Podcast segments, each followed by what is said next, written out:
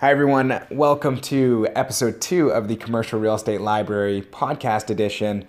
I'm Dama Taminawala, and with me today I'm actually joined by my good friend and co-host Sim Minocha. Today we're talking with Marcus Gillam. Now, why does that name sound so familiar to you? Well, it could be because you know the Gillam Group. Marcus is the founder and CEO of Gillam Group, which is actually in 2017 was the fastest growing company in Canada. According to the Profit 500, which is kind of crazy when you think about it. They're a general contracting company and construction management company. So today we're going to be diving deep into that world. How did Marcus build this company? How did he get his humble beginnings? What is happening in the industry? What tech is influencing the industry? And so much more. Thanks for tuning in and enjoy.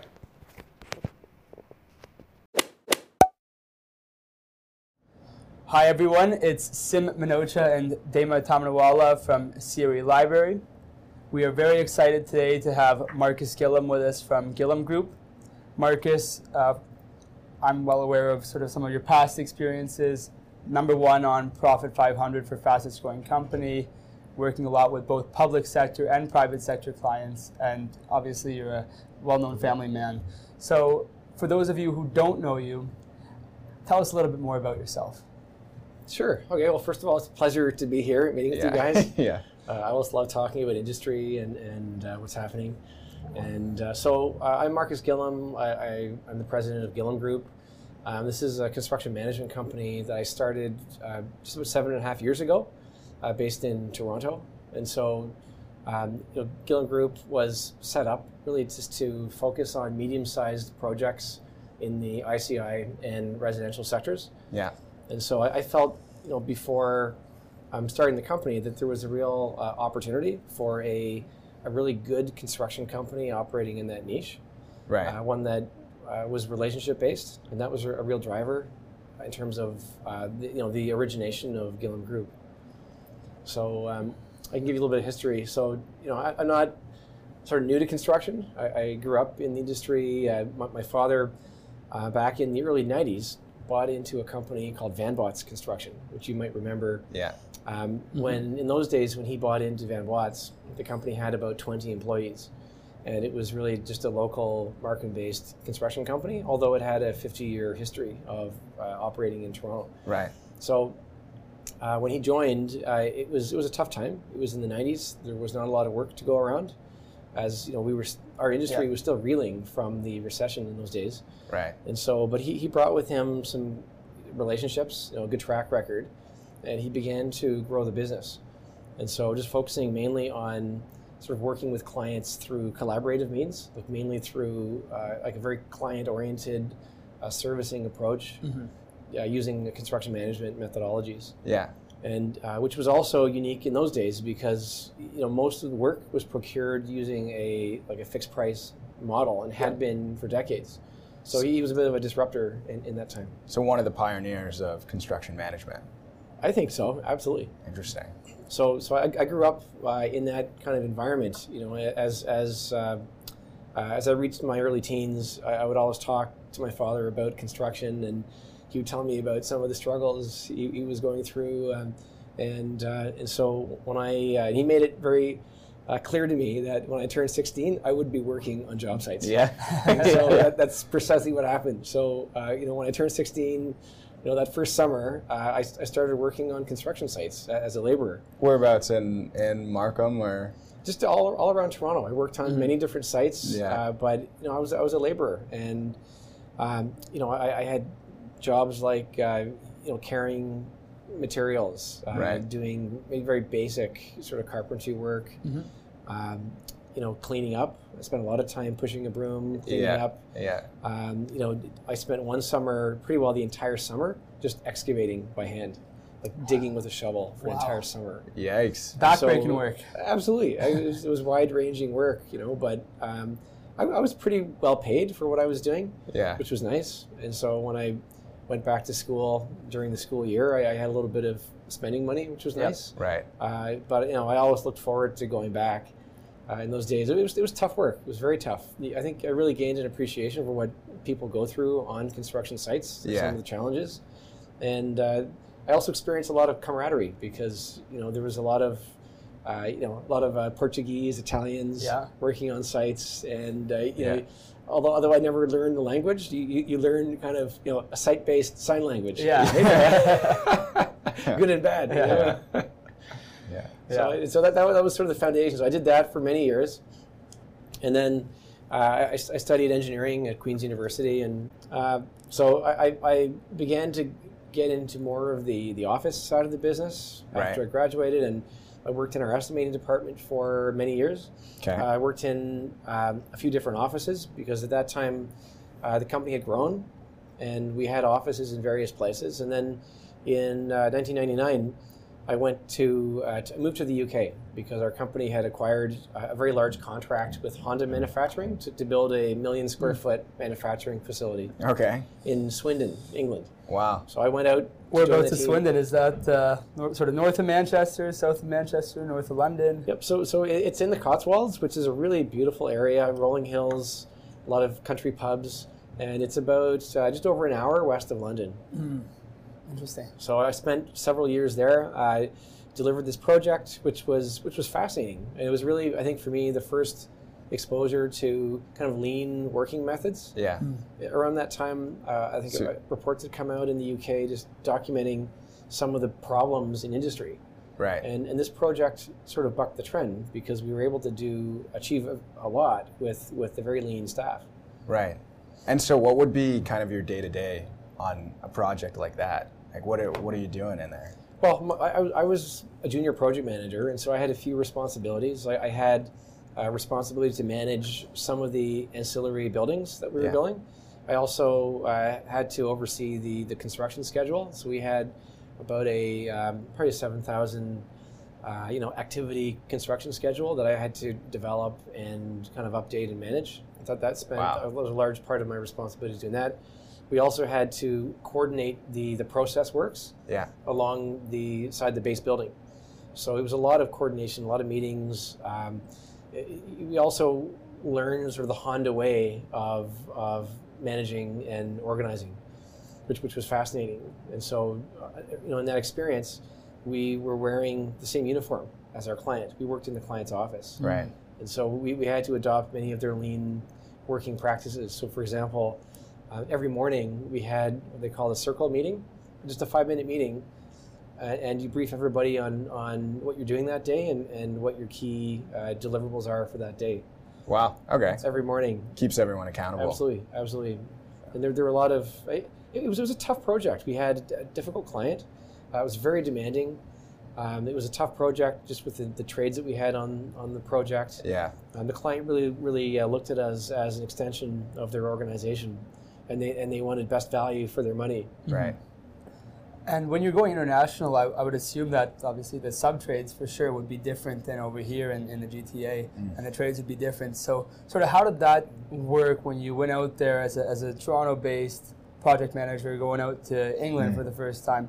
What was the process like in terms of figuring out the system, and how did you execute on that? Yeah, it was quite a cultural shock. Just from the first few minutes that you arrive in the UK, you know, you're driving on the left side of the road, right? and not only that, if you're renting a car, you got to figure out how to drive around a roundabout on the left side, right? So it's there were a few close calls, but there's a different working culture there, right? And I would say that the UK industry is more mature than our local industry. Interesting. And I think the way that plays out is that there's more of a, what I'd call like a blame claim culture over there, right? Okay. So when you're trying to manage sub-trades, they're very slippery and they're very sophisticated, and they know all sorts of ways of coming back and asking for extras. Right. Mm-hmm. And there's also generally, a reluctance to really work in a highly collaborative way. And I think to a certain extent, our industry has some of these symptoms as well, but people always want to fall back on how they were trained with respect to management.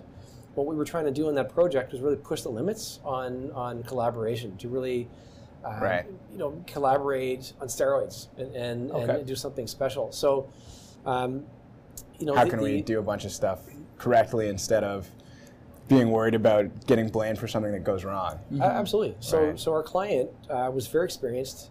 They had a long and successful track record of delivering projects, but they had an awful experience the last time they did a major expansion. And that project resulted in claims and delays, extra costs, and a lot of deficient work that remained with Honda and was a big problem. So Honda was determined not to let that happen again. Right. So when they went through the selection process, right, for their construction manager, they had shortlisted three companies. They had shortlisted our company, you know, the Canadian company. Yep. Mm. They had a Japanese company and they had an English company. And so I'm not sure how true it is, but rumor had it that the Japanese manager wanted the Japanese company, the English manager wanted the English company. They couldn't agree, and so they chose the Canadian company. We actually worked pretty hard to win that contract, and you know, we had a lot of good, I think, very unique aspects to our approach.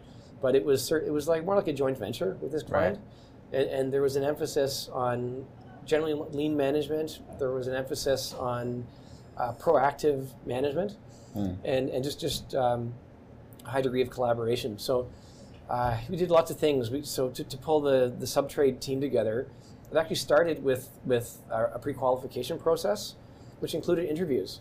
And many of the interviews were they had many of the questions in the interview had questions that were founded on culture, because this client wanted to bring together a team with a very consistent cultural fit. Yeah. And which I think is genius, because now, fast forward a little bit, my company is involved in doing a new type of construction, new type of contract called Integrated Project Delivery, IPD.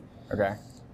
And that kind of contracting, and I'd say any kind of successful venture, is going to involve working with people, and success is really dictated by how well you can work with other people.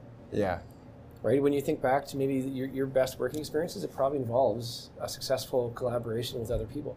So in 1999, this is what Honda was trying to do. They wanted to pull together a team that would turn into a high-performing team. And a large part of that is cultural fit. So how do you go about interviewing somebody on culture? Mm-hmm. What does that process look like? Because you must be doing that all the time now, as well as being interviewed on culture when you were getting. Well, that's true, absolutely. And I think the contract. You want to ask questions that maybe are sort of scenario-based questions. Like, if you were in this kind of scenario, how would you handle this or that? Right. Okay. Or what's your view on quality? Right. Right. How can you work with us in a partnership role? Or do you have examples of where you've done JVs or partnerships with clients before? Yeah. So these kind of questions, the client also spent a lot of time with us in our offices in Markham, right, and also on some of our job sites. So I think through that process, they wanted to sort of learn about us just through osmosis, by observing our behavior, not just listening to us, but by observing it in practice. Yeah, it's more of a practice as opposed to pitching, right? If everyone can pitch and say that they do something, but once you actually see it in action, it makes the world of a difference, right? Oh, absolutely. But there were some really cool things about this project. Like, number one, the traditional approach in the UK is to enter into very onerous, like one-sided subcontracts, where general contractors or clients try to push as much risk downstream as possible. Yeah. I think Honda felt that if they entered into those kind of contracts, that it would preclude any kind of collaboration. So they felt that their contracts needed to be much more fair and balanced. So the contracts were very slim, and there was really an emphasis on proactive management. So on that project, we used a lot of forward-looking tools, like scheduling was a very important component, management tool. Not just the overall project schedule, but using look-ahead schedules. So using a 3-week or a 4-week look-ahead schedule, that was mandatory on that project, and so that forced our company and our trades to plan the work. Right. Sounds simple, but if you're not forcing somebody into that kind of discipline, it often doesn't happen. Yeah. People just show up and they look can't, up after 6 months. They can't do. Oh my God, we're behind schedule. Exactly. Right. So proactive planning works, and we also had what we called an early warning system, so that if a trade contractor was ever delayed in their work. Yeah. Or if they forecasted a delay, then the parties were obligated to get together and work out a solution, in real time, rather than waiting for a delay to happen and then months later trying to deal with it. And yeah. Honda's philosophy was that if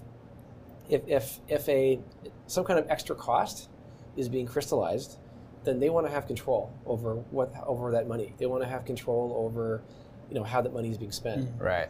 Where in the predominant behavior in the UK is that at the end of a project, your trades and your GC come at you as the client with a whole bunch of extras. Yeah. That you never agreed to. Right. And if you don't agree to it, then they litigate. So it's a very, very challenging way to do business, and Honda didn't want any part of that. Right. So it sounds like, from my understanding of project management, there's a few levers that you can sort of help. So if you have quality, if you're looking for a high quality project, and you're willing to spend the time, then you're going to have an increased cost. If you want to save a bit of cost and have a quicker project, then that quality might sometimes be sacrificed. So what sort of were the levers that they were focused on pushing, and which ones were they okay with letting slide a little bit more? Yeah, well, they wanted all three. They wanted to have their cake. Right. They wanted to have everything, just like everybody else. Yep. But I guess it's a process, and I think construction and good construction involves strategy, but also a lot of tactics. Yeah. And I think the key was that in this case, the client was willing to not to talk the talk, but also to walk the walk. So in some cases, there were extra costs that were unavoidable, mm-hmm. and they were very fair and reasonable in dealing with those things. Right. Like to not sacrifice quality. Correct. Right? Correct. Okay. Can you tell us about some of the bigger hurdles? A 1,000,000 square feet is still big today. So back then, it's monstrous, right? So, absolutely. So what sort of challenges did you go through? And on that project, there were all sorts of things. There was the English weather, so there was a lot of rain. Right. And we had major earthworks to do. I think we had to raise the whole site by something like a meter. Okay. And so there was a lot of fill that was brought onto the site. Right. So there was the earthworks. There was the coordination of the concrete work with the steel work. There was another unique challenge also was coordinating the completion of the base building with the start of the process works. Because these process contractors, they specialize in things like conveyor systems, robotics, control systems.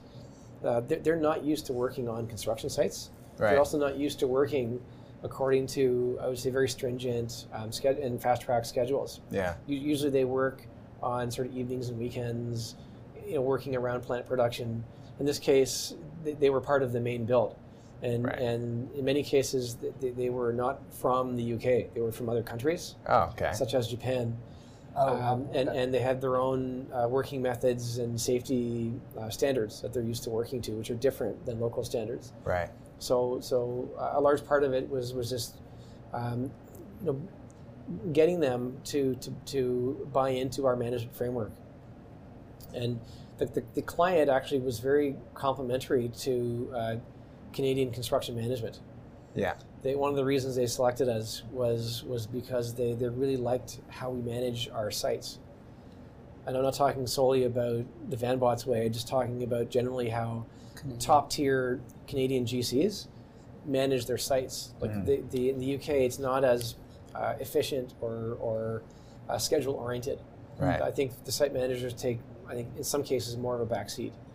So this client didn't want the backseat. He wanted people to be driving the project, driving the schedule, right. Using these management tools at the face of the project. Got it. Mm. So obviously spent some time in the UK there. What was it like coming back? What happened after that? Yeah, so I spent a few more years in Europe. I did an MBA in Holland. Right. I worked for Barclays Bank, mm-hmm. and I worked in their facilities department, managing their projects throughout the UK and Europe, which was very interesting. Yeah. They were growing rapidly at that time. And then I decided to come back to Canada in 2005. I felt that, after living as a local for a while, sort of the novelty wears off. Yeah. And there's a lot of great things. I lived in London, the last part of my stay in the UK, and London's an incredible city. Mm-hmm. Very diverse, amazing place. But I felt that, you know, we've got something special in Toronto and Canada. We've got a quality of life that doesn't exist anywhere else. Right. And so that was the driving factor. I decided I had to make a decision. Am I going to spend my career in the UK or Canada? So I decided to come back. And at that point, I kind of rejoined VanBots. But there were some interesting things happening.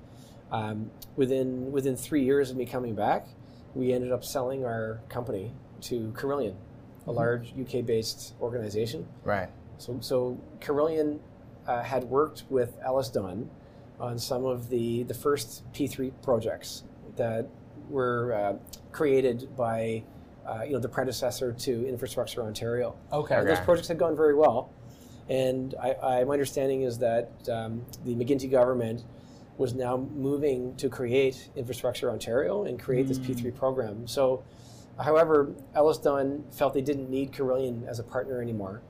So Carillion had this experience of working in Canada, but they didn't have a vehicle by which to deliver P3. Right. So it made a lot of sense to do this deal. And so the stars had kind of aligned, I think, for my father and the shareholders, because around that 2007, 2008 time, the economy was pretty shaky. Like, nobody knew where it was going to go. Yeah. And it's not every day that you've got these large suitors knocking on your door asking to buy a large construction company. Right. Often it can be very difficult to sell construction companies. So the sale was happening in the thick of the economic crisis? Yes. Okay. So Carillion was unfazed because they looked at this committed program of P3s. Yeah. And they were confident that they were going to do well with that program. And so did the deal. And I ended up working as a vice president for Carillion. My job was to pursue and to win P3 bids. Right. And I thought it was fascinating. I was involved in many deals. I was involved in Bridgepoint Hospital, CAMH, the Forensic Services and Coroner's Complex, the Quinte courthouse, and also, what else, the Penetanguishene Mental Health Facility, and Humber River Regional Hospital. If you don't mind, just pausing there and walking us through how the bid process works on infrastructure versus on real estate. Sure. Yeah, so P3s stand for Public-Private Partnership. It's a model that was created by Infrastructure Ontario with a lot of input from other agencies, including UK agencies. Yeah. And the idea behind P3 is that you place the risk with the parties that are best placed to manage that risk. So in this case, the private sector. There's been many examples where the public sector has not done a very good job in managing that risk. Right. So under P3, you're pushing a lot of risk onto the private sector. So under the IO program, they often refer to these projects as DBFMs or DBFs or other variations, where DBFM is design, build, finance, maintain. So as a proponent, you're entering into a contract with a project sponsor to design their facility, to build it, right, to finance design and construction, also to maintain it for 30 years, and then to also finance that maintenance. So you're basically entering into a fixed price contract to design, build, finance, and maintain this asset over the construction period and the 30-year concession period. And the range in asset type could be anything from subway lines to hydro, anything like that, right? What else? What are some other things that you'll see in infrastructure P3s? Well, yeah, right now there's a great emphasis on transit. That wasn't the case when I was working in P3. It was more social infrastructure. Okay. Right. So courthouses, data centers, hospitals. Right. And a few other things, but that was the bulk of the program at that point. The program has matured a little bit, just as it has in the UK. But it was a fascinating experience. Like, I learned so much working with these people at Carillion. Some great people, very talented, very skilled people. Yeah. Learning from their facilities management team, which were top of their game. Learning from their finance people, learning from other divisions of Carillion. It was a fun time, and so and we were successful. We won several P3 bids. So it's a sort of a bid and tender process for the infrastructure side. So how about on the real estate side? Then how does that bidding process work in terms of attracting high-quality developers and making sure that the project is scalable and fits within your group's core competency? Sure. Well, I mean, my approach now is different than what we did at Carillion. So, like I learned a lot in P3, but when I left Carillion and started my own business, I took some very key, I would say, lessons learned, right, from that P3 process to my own business, which I'm happy to talk about. But you know, the P3 process is really there's only a handful of players that can do it well, and those are the players who have won most of the work. You know, here in Ontario. But you know, to be honest, I'm quite happy to get out of P3. It's a very, very difficult, very demanding delivery method. Yeah. And so it's a real grind. It is a serious, serious grind. So I don't miss it. I learned a lot from it, but I don't miss it. Can you tell us about the moment when, so the business is sold and when you're figuring things out, and then how you decided to start the Gillam Group? Sure. So, so after being in the P3 game for about 3 years, the learning curve began to plateau a little bit.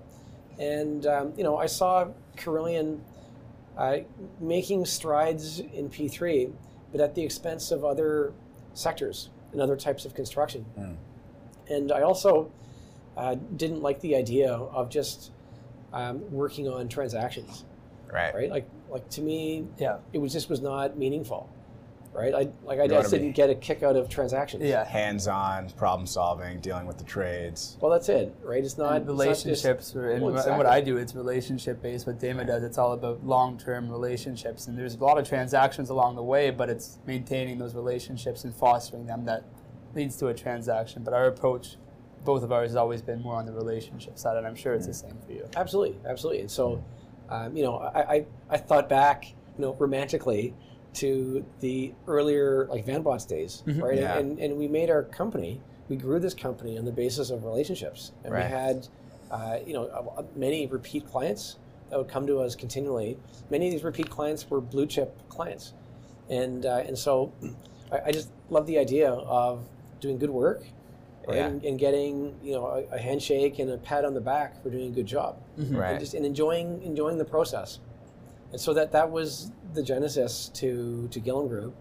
I thought, you know, that kind of approach, that service, doesn't really exist as far as I knew in that mid space. Right. Does that, talking a little bit about family, what does that conversation go with? How does the conversation go with your partner, or like, did you have kids at the time?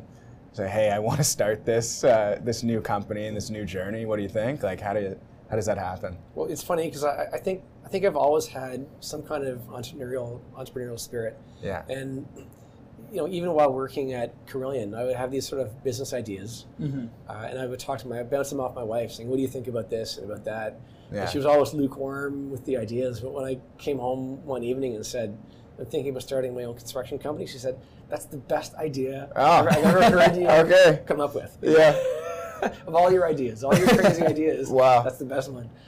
And so, you know, I looked at it from a risk perspective. Man. Yeah. Yeah. So she was on board from the beginning. Well, I mean, it's what you know, right? It's what you've done before. You've been proven success, and I mean, why not? If you know something very well, why not try doing it on your own? And on your own is never on your own, right? I mean, I know whenever I'm doing anything, it's always with partners, right? And I'm imagining it's the same with you. You have to be on the Profit 500 as the fastest growing company. I'm imagining there's a lot of partners that you've formed along the way, and employees and sub trades, everything like that. It's, once again, it goes back to the relationships, right? So can you speak to that a bit? Oh, absolutely. Yeah, I think my success is you know, very, very closely related to, I think, to that approach of relationships. Like, I wouldn't be in business today if I didn't have the relationships that I have with the local market. And you know, I'm talking about like people, employees, people that work for me. I'm talking about trade contractors that support us. Yeah. You know, as a construction management company, or GC, you know, 90% of the work is done by trades and suppliers. And so if you don't have their support, you can't be in business. But also clients and consultants, you know, architects, engineers. It's all part of this network of relationships, and you know, and that's the real key to success. You're essentially balancing relationships, And so, it's of vital importance to the success of any business. And it's been a real focus of our company since the very beginning. Mm-hmm. Can you tell us a little bit about the first project and how you went about getting it and how that kind of transpired? Yeah. Well, it's interesting that the first project that we won was, I would say, probably our flagship project. Yeah. Mm-hmm. This was the Branksome Hall Athletic and Wellness Facility on Mount Pleasant Road. Mm-hmm. And so we were invited to participate in the competitive process. So we put in a proposal, and ultimately we won the project, and we were appointed as the client's construction manager. Okay. And so this is your first project, but you already have a team behind you. How many people, when you say we, how many people are we talking about? Right. So when this opportunity arose, excuse me, I had to resign from Carillion to pursue the opportunity. Right. And I felt that it was worth doing that, right? So I resigned, and then I got working on the proposal. So we had to submit details of our team, for example. So I had to go find a team, right? Before I even had a first project. And so I was able to do that. I was able to go out and find not just an average team, but an extraordinary team for this project that had a lot of experience in delivering those kind of projects successfully, but also a team that I had a close working relationship with over years, and I knew it was the right cultural fit. So that team was invited to the interview.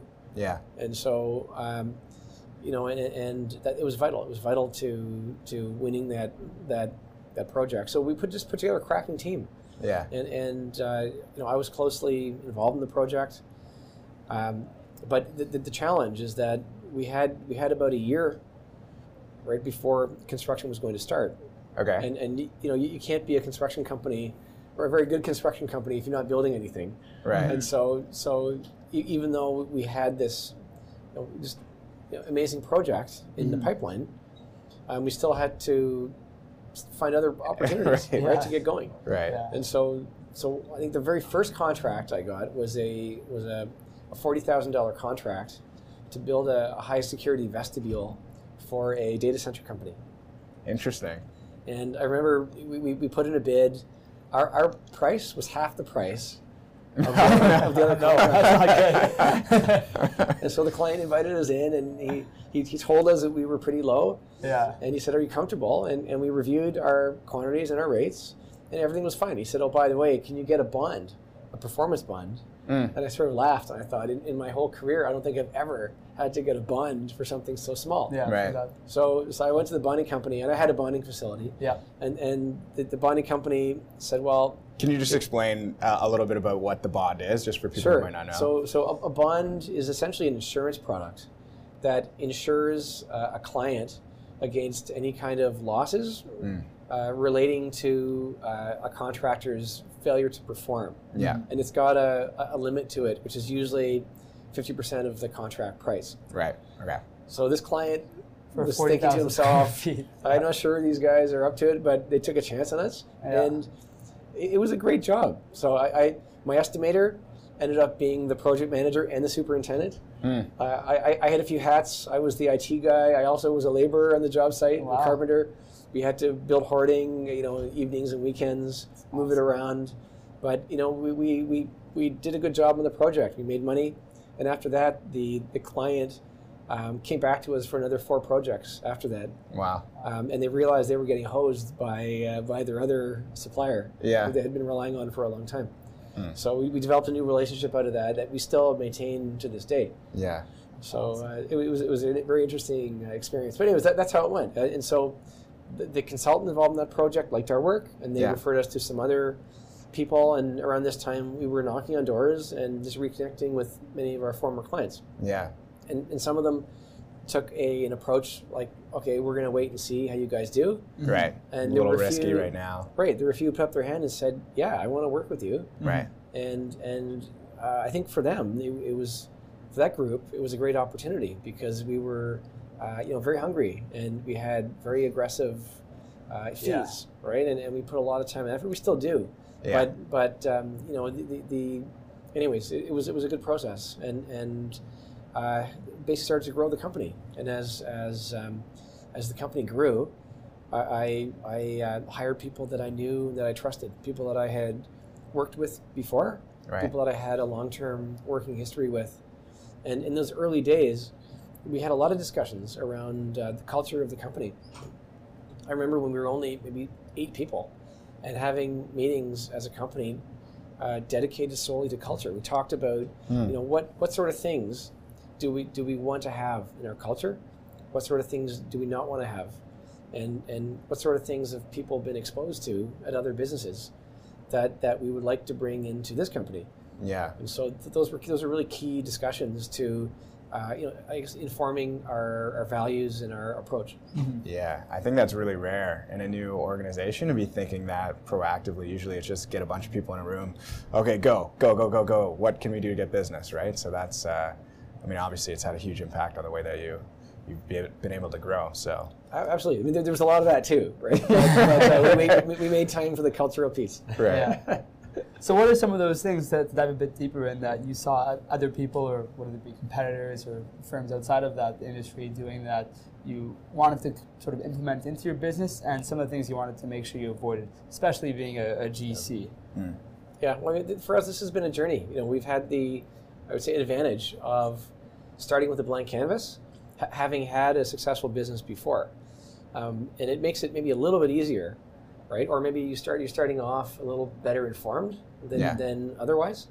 But it's still an enormous challenge for building any business, right? And nothing comes easy at all. And so, you know, I think I think I was very fortunate in that I got some really, really good people.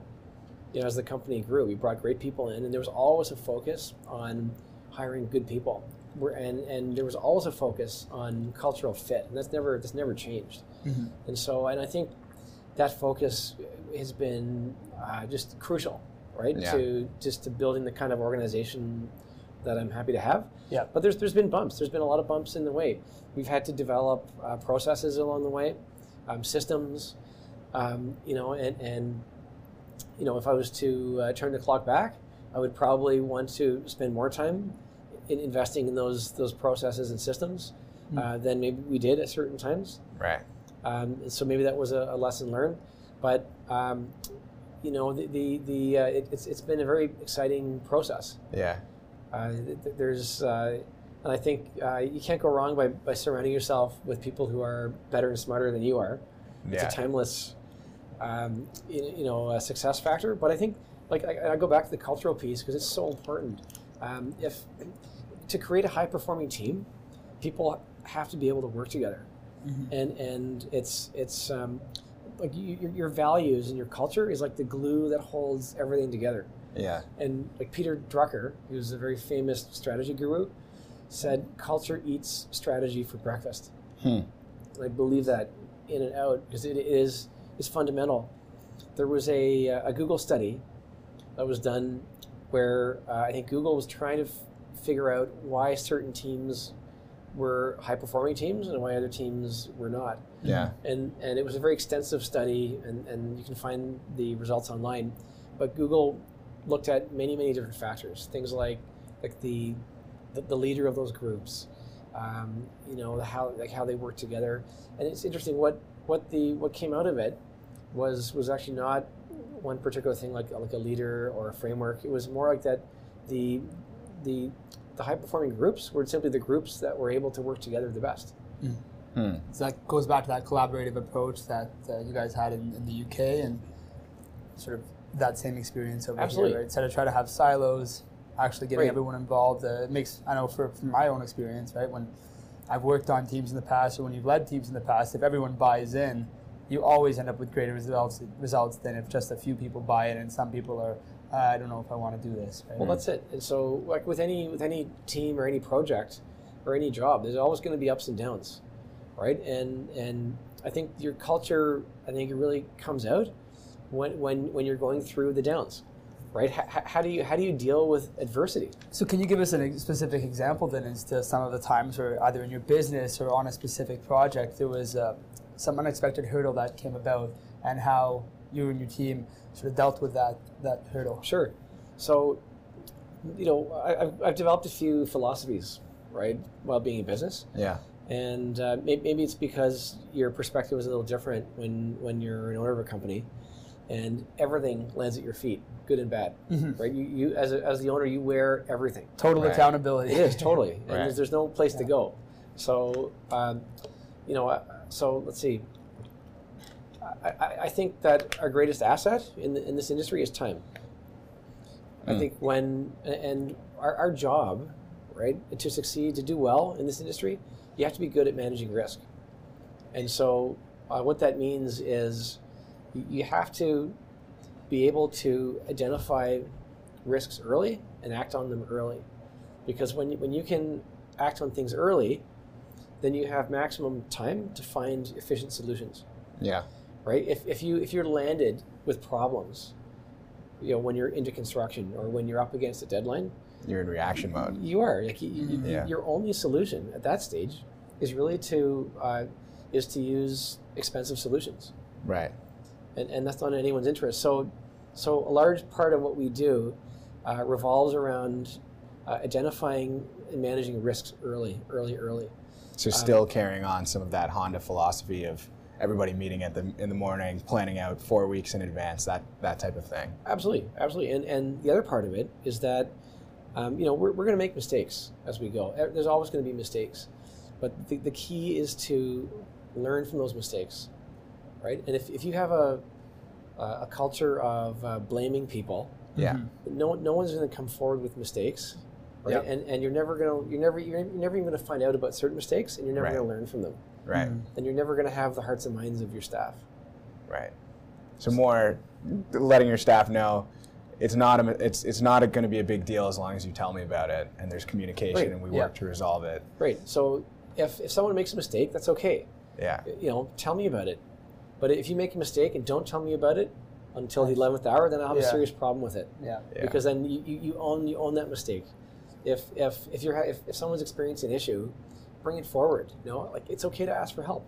It's okay. Like I'd rather have someone ask for help than not ask for help, because if someone needs help, doesn't ask for it, they're essentially watching themselves fail. Yeah. And I'm not in the business. Like we're not in the business of watching ourselves fail. Yeah. So we put in place a reporting structure and processes that flag problems early, so we can deal with them early, regardless of whose fault it is, where yeah. it came from.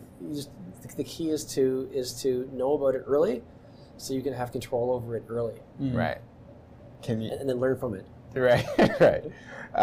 Can you tell us about a time, maybe in the earlier days, and you know, maybe you had 16 backup plans, but even the 16th one failed? Like, was there a time when like there was a huge challenge, and like, can you tell us a little bit about something like that? Well, you know, there's in this industry, you're always throwing curveballs. Yeah. Right. You can plan. Yeah. But at the end of the day, your plan is always going to change. Right. You still have to plan. You still have to do it. There's no excuse for not planning. You have to plan. Yeah. But you know that your plan is going to change. Yeah. So you've got to build in some contingencies, and you've got to continually tweak the plan. Right. Right. So that you can adapt to the changing environment. Right. You know, we did a project for the Delta Chelsea Hotel, which is now called the Eaton Chelsea Hotel. Okay. This was a really interesting project. It was an exterior refurbishment. Whereabouts? The North Tower, so Marcus? Yonge and Gerrard. Okay, yeah. So the project involved a total exterior refurbishment, roofing, yeah. balconies. We had to replace 4 kilometers of balcony handrails. We had wow. to refurbish 4 kilometers of lineal balcony as part of this contract wow. because yeah. there's 26 stories in that building. So this was a project that was all in the exterior, so it was very weather sensitive. So partway through the project, we were hit by the ice storm. Oh, right. What year was this? This was, I think, it was 2013. Okay.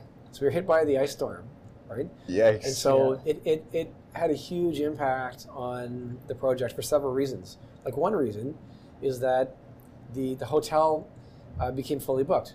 Right. Because during construction, we were leaving out, we were approaching it on a flow by flow basis. Yep. So the flow we were working on was left unoccupied because there was a little bit of noise. So the client filled up the entire hotel. So first, secondly was obviously the weather effects because we had ice, you know, accumulating on the building. Yeah. And then also the labor challenges, the productivity issues. So we ended up changing our approach. We're using mass climbers.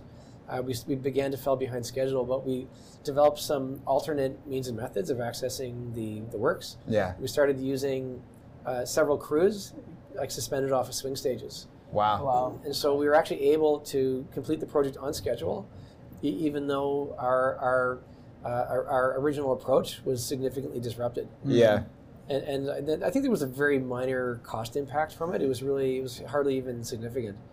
So, but again, we had a client who was understanding, who actively worked with us to try to find solutions. Yeah, even when you could have easily given the excuse. I mean, what do they call it? The force majeure, an act of God, or you can't control that. So you could have easily. It's impressive that you pulled it off. Absolutely, but you know, in recent years. You know, my company started to get into a new type of contract delivery, which is called integrated project delivery, or IPD, which I mentioned before. Yeah. And IPD, interestingly, begins to formalize many of these lean, sort of collaborative practices that I was talking about. Yeah. Where before these things were talked about, but they weren't really hardwired into any kind of agreement. Right. And you know, I'm very excited with IPD. I think it's potentially transformational for our industry in a very positive way. Our industry really needs help and it needs help from owners. It needs help from consultants. It needs help from, you know, trade contractors. Everybody who interfaces with this industry, I think, needs to really to participate in raising the standards and the level of awareness. Okay. What would be a main difference, like on a day-to-day basis, between a company using IPD and the other company? Yeah, so with traditional contracts, the GC or the construction manager enters into subcontracts. Mm-hmm. Each of those subcontractors is really only interested in its own profit center. Mm-hmm. So even though the GC has got to deliver the project by a certain, like they're committed to a certain schedule, and they've got to deliver a certain scope for a price. The trades don't really care. They don't really care about the overall schedule. They just care about making their profit. Right.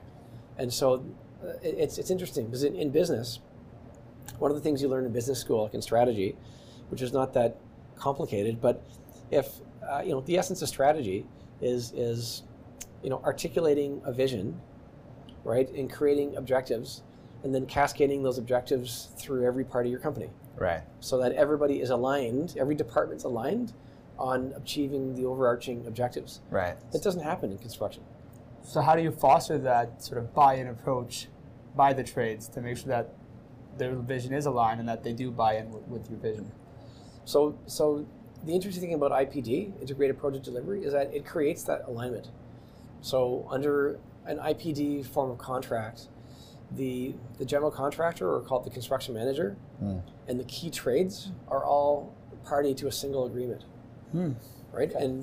And furthermore, the consulting team, like the designers, are also part of that. They're also party to that single agreement. So what does that mean? They do better if you do better, something like that? So that whole team is incentivized to deliver the client's objectives, and they're incentivized financially.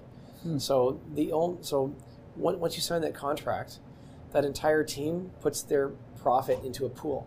Yeah. And they put their profit at risk. So that the only way that team can earn its profit is if the whole team delivers the project on time and on budget. Wow. And so if they deliver over budget, the overage eats into the team's profit, so that less profit is distributed at the end of the project.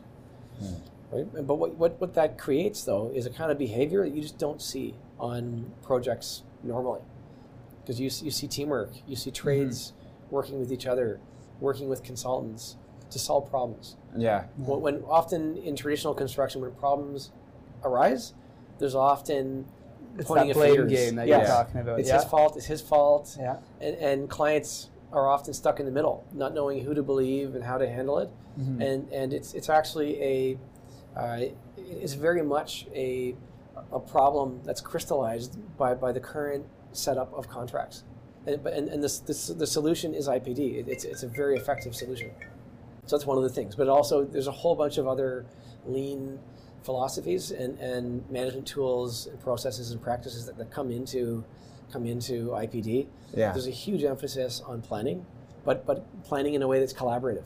Like rather than me sort of dictate a schedule, right? We bring everyone together, and as a team, we work out how we're going to deliver the schedule, and then we keep people accountable for their commitments. I imagine you could deliver jobs much faster if everybody's working together. You know, I'm trying to absolutely. There's enormous productivity gains, mm-hmm. enormous gains, and that's why when you deliver a project on schedule, usually everybody makes money, right? Because you've successfully delivered it.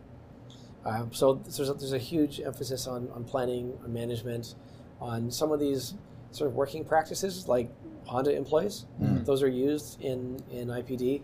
There's also a heavy emphasis on technology. So we use BIM, like building information modeling, okay. to design the work, to coordinate it, and to use it for construction planning as well. Mm-hmm. Because if you're not using BIM, it's like walking through a forest at night without a flashlight. So you're gonna bump into things. What is BIM? So BIM is an acronym. It stands for Building Information Modeling. Okay. So there are new software systems that allow you to build or to design your facility, you know, virtually. You can design it within an integrated model. So within this virtual model, you're designing in 3 dimensions, and you're also incorporating all design disciplines into one integrated model. So before BIM, people were using CAD.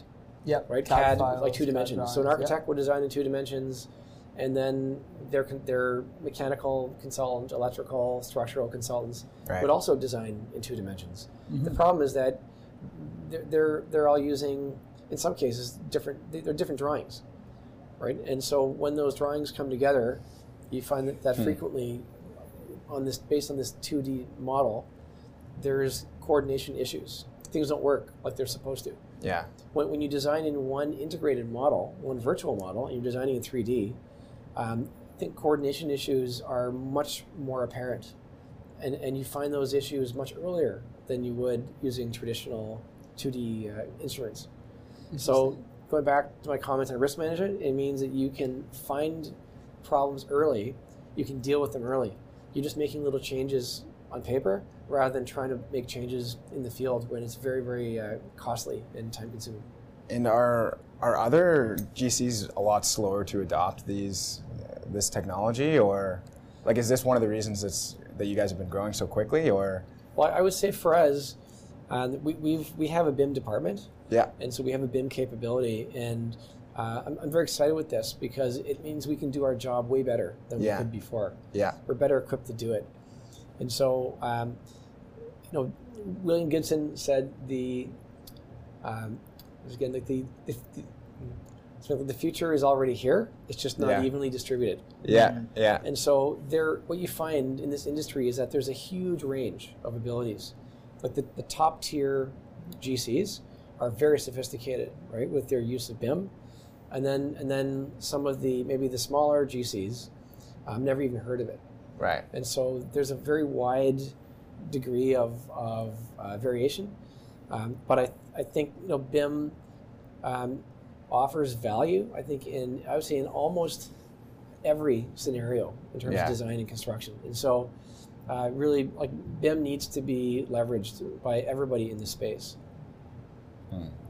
Aside from BIM, what are the other new technologies that you're seeing in the GC space or that have been effective in the past to sort of shape now and the future for the construction and GC industry? Right. Well, I'd say we've seen huge benefit from prefabrication and panelization. And this could be things like structural building components, building envelope components, even like mechanical systems. One of our projects, we built the engineering building for York University. It's called the Bergeron Center. Yeah. This was a fast track project. We built it in essentially 23 months, and this project was just under $100 million. It was built at lightning speed, and one of the ways we were able to do that is because we prefabbed a lot of the mechanical systems and some of the other like the building envelope systems. So, but a lot of our mechanical distribution was prefab. So we had piping on racks, we had a mechanical plant that was built on sort of pallets and steel frames, and this stuff was designed and built off site, and it was brought on site, hoisted into position, connected, and that was it. Right. And so that kind of technology is extremely beneficial. But I see now industry leveraging that. I see more opportunities for those efficiencies. Interestingly, we're following the European evolution as well. This is how it worked in Europe. I think they're ahead of us in terms of prefab and panelizing. Mm-hmm. But I'm happy to see the industry moving in this direction. I think there's huge gains to be made just in how we organize ourselves. Yeah. Just some of the things I was talking about IPD, there's huge gains to be made just in how we can work together using lean philosophies. And so I think the industry generally is just really in its infancy around that. Interesting. One other question that I hear all the time from developers is, and people that own properties is, well, condo prices have increased over the past 10 years, almost year over year, right?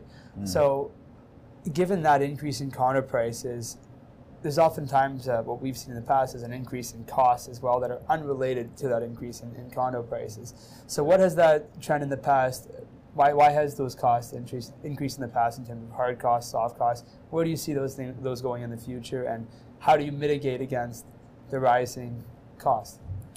Yeah, it's a great question. You know, I deal with a lot of clients, a lot of private developers, you know, public sector clients, and everyone struggles with these increases in cost. You know, I think there's a few things that are going on. Like, one is that labor costs always go up. Yeah. You know, there's you know, the very large GCs have union agreements, and within the union agreements there are increases in cost that are built in, and so that drives a large part of the marketplace. So every year there's an increase that's, you know, somewhat in line with inflation, but it's renegotiated every 3 or 4 years. So there's increasing labor cost all the time. On top of that, there's fluctuations just with commodity prices, in foreign exchange rates, and so that's always going to cause. Recently, there's been the tariffs with down in the U.S.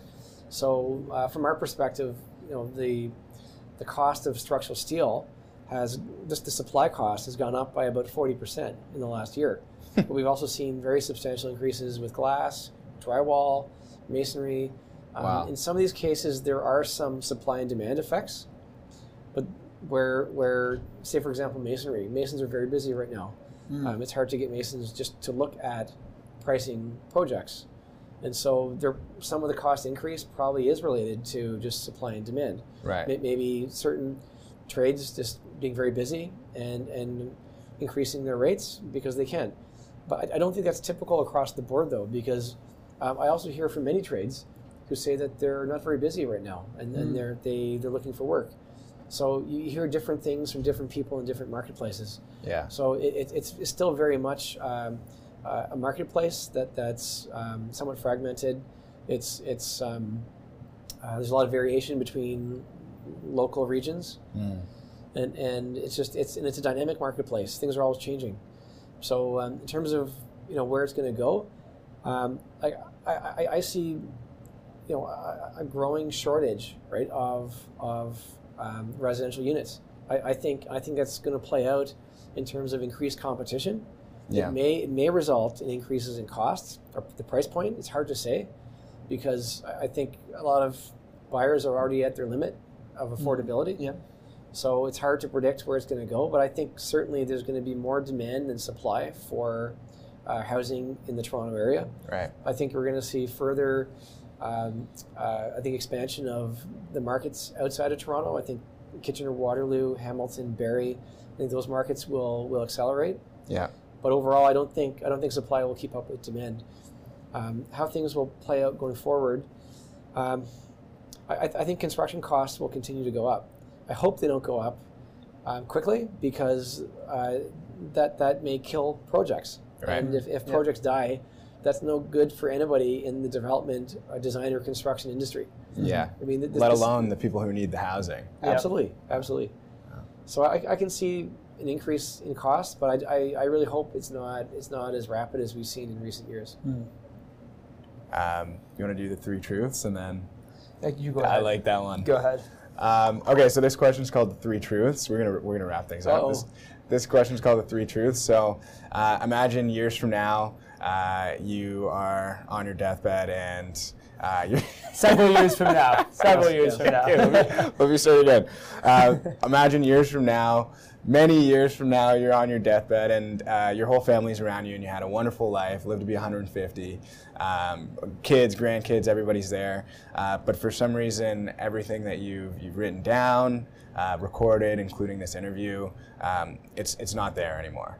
And everybody loves you, and they come and say, Marcus, you have just a minute left. Can you write us down three notes of how you think about life, how you think about construction, how you think about everything to pass along? What do you think? You know what? That's interesting. I don't know. I would say seize the moment. Yeah. Like, don't wait. Yeah. Never wait. Just seize the moment. That's one. When before I started my company, I actually thought I was taking a big risk. Right. But in retrospect, I think it would have been much riskier to just to keep doing what I was doing. Right.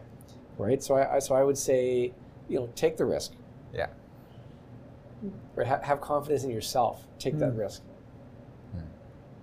And then I would also say, take some time to enjoy the trip, enjoy the process along the way. Yeah. Right. And so, because that's another. It's not enough of that factor as well. Just with starting the new business, I thought, I want to have fun. I want to enjoy this. Yeah. Life's too short.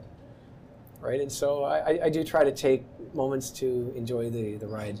Right. I think I could probably do a better job, but yeah, I would encourage everybody, just enjoy the ride. Yeah. Okay. Awesome. You got one more? That was sweet.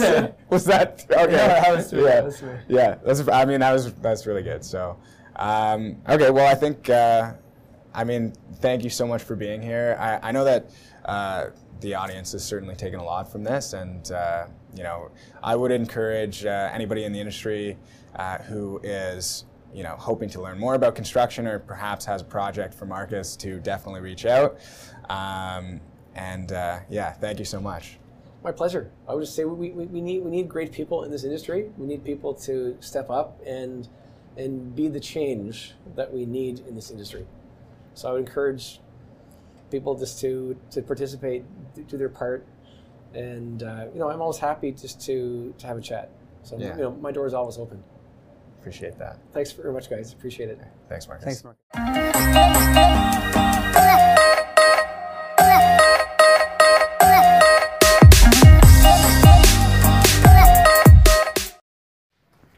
That is the end of the podcast. Thank you so much for listening. We hope you got some value from this. If you like these types of videos, we will be putting out more videos every single week. So subscribe if you want to get the notification when they come out. And see you next time. Thanks for listening. Bye.